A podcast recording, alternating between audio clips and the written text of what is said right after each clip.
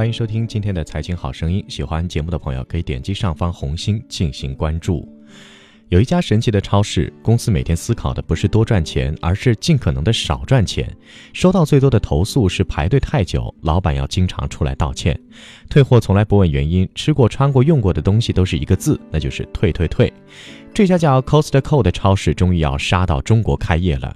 九月八号，Costco 官方确认，中国大陆第一家店即将在上海落地，并且其天猫旗舰店将会在下周先一步开业。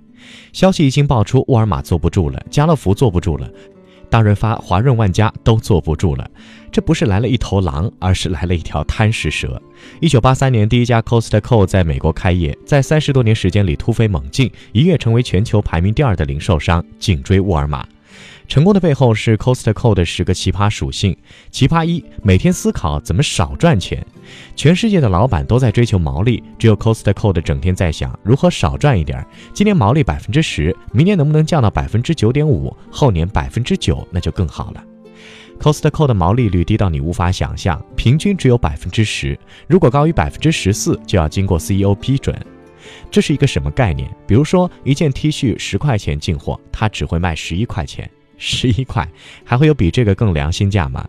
我们来对比一下沃尔玛，沃的毛利率一般在百分之四十到百分之六十，那就是进价十块的 T 恤，沃尔玛要卖到三十块左右，这简直就是暴利，好吗？Costco 有一个雷打不动的招牌套餐，热狗加汽水，这个套餐非常便宜，三十多年来一直都是一点五美元，卖出去了几十亿份。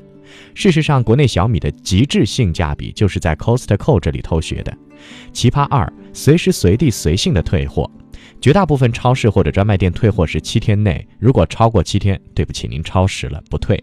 但是 Costco 退货从来不问原因，不限时间，只要你不满意，随时可以退换，甚至连吃一半的饼干、穿过的衣服、用过的电器，一言不合都是退。对于 Costco 来说，退货多并不糟糕，相反，他认为退货有利于产品质量的提高，因为被退货太多的供应商肯定会感觉压力山大，以后会更加注重品质。奇葩三，畅销东西要藏起来。普通超市通常会把最畅销的商品放在最显眼的位置，我们进书店也是如此，畅销书永远摆在最好的位置。但是这个奇葩的 Costco 却经常把热卖的商品藏起来，摆在最不起眼的角落里卖。比如说，自有品牌 KS 坚果曾创造三天卖三吨的记录，非常火爆。但是 Costco 却把它放在非食品区的角落，非要转到一圈才能够找到。那因为它很多商品，特别是自有品牌的爆品，尽管产能大，但是销量更大，一不小心就卖完了，所以它要捂起来卖，细水长流嘛。奇葩四，会员卡能够当身份证用，如果登机出国，身份证忘记带了怎么办？Costco 告诉你，这都不是事儿。Costco 会把会员的照片和姓名印在会员卡上。他跟北美政府部门合作，拿到符合 TSA 允许乘客提供除了护照以外的其他证明来证明自己身份的许可。所以他的会员卡，无论是加拿大边境管理局还是美国海关，都是可以当身份证使用的。对于这个属性，很多国家的护照都自愧不如，好吗？奇葩五，怕顾客不占便宜而哭。我们逛普通超市，通常看到试吃的小样太寒酸了，小块、小杯都不够塞牙缝。但是 Costco 规定，在他这里试吃的分量够大，不怕客人吃，只要举办试吃活动，当天销售品的销售额能够大幅增长两到三倍。很多吃货这里拿一点，那里拿一点，基本上一顿饭解决了。原来天下还真是有免费的午餐。奇葩六，超市竟然不是大而全。Costco 活跃 SKU 只有三千八，这相当于沃尔玛的十分之一。这意味着在他家每个细分商品只有两三种选择，只有具备爆款属性的商品才被允许上架。比如他的微波炉只会选低、中、高档三款产品，牙膏也不过几种品牌。那这种做法的好处是，单品备货规模极大，自然能够从供应商那里争取更大的溢价空间。事实上，Costco 拿货价远低于其他批发商，这样给到消费者的价格就更低了，同时也节约了他们的选择成本。奇葩七：免费医疗抢医院的饭碗。Costco 会员可以在他的医疗中心 Costco's Hearing Aid Center 做免费检查，不收取任何的清洁或者后续的预约费用，当然仅限于耳科。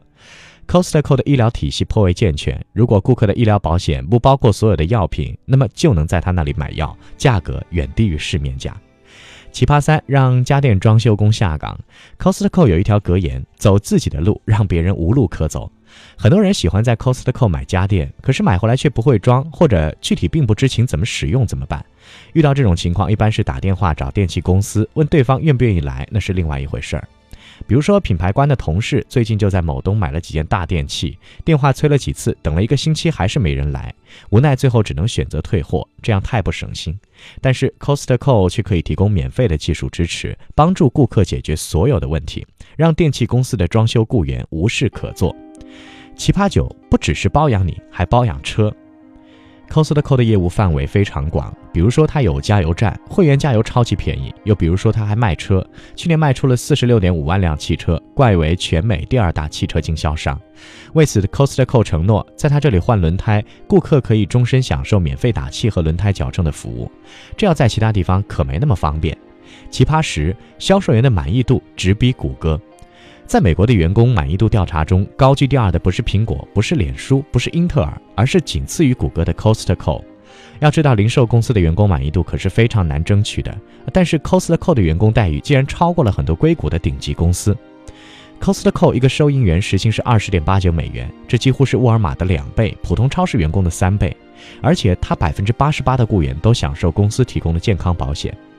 Costco 的员工离职率仅为百分之五，优待员工也就是优待顾客，让雇员有更高的积极性和幸福感，减少人员流失的同时，也提升了公众形象。这种形象是花钱做广告的买不来的。就像海底捞一样，员工收入高，服务自然让顾客称赞。除了上个月的老鼠门事件，那因为服务首屈一指，Costco 员工受到了奥巴马的赞扬。那么 Costco 东西卖这么便宜，还提供那么多远超预期的服务，他怎么赚钱呢？说了他十大奇葩服务之后，我们再来谈谈 Costco 这个心机 boy 的赚钱模式吧。事实上，做了这么多服务，Costco 的目的只有一个，那就是引流，把路人甲乙丙丁全部引到会员体系里来，享受它的极致服务。首先要成为会员，而成为会员就得交一笔入会费。Costco 的会费分两种：五十五美元每年和一百一十美元每年。那千万不要小看这几十到百来美元的会费，它全球可是有八千多万会员。并且还是一年一付。在过去的一个季度中，Costco 的营业额为两百八十二亿美元，全公司净利润为九点六八亿美元，其中会员费收入达到六点四四亿，贡献了百分之六十七。因为 Costco 的变态服务，它会员续签率奇高，惊人的百分之九十，也就是平均十个会员中，第二年还会签约的有九个人。在美国，电商的崛起同样让实体商家叫苦不迭，沃尔玛、梅西百货等品牌纷纷陷入关店潮。然而，Costco 却以独特的会员制加低毛利，加上我们上面列举的奇葩模式，成功抵御了零售业的衰退。好了，最后请关注我们蜻蜓财经微信公号，搜索“大圣说事”或者“大笑说事”的拼音即可。下期节目再会。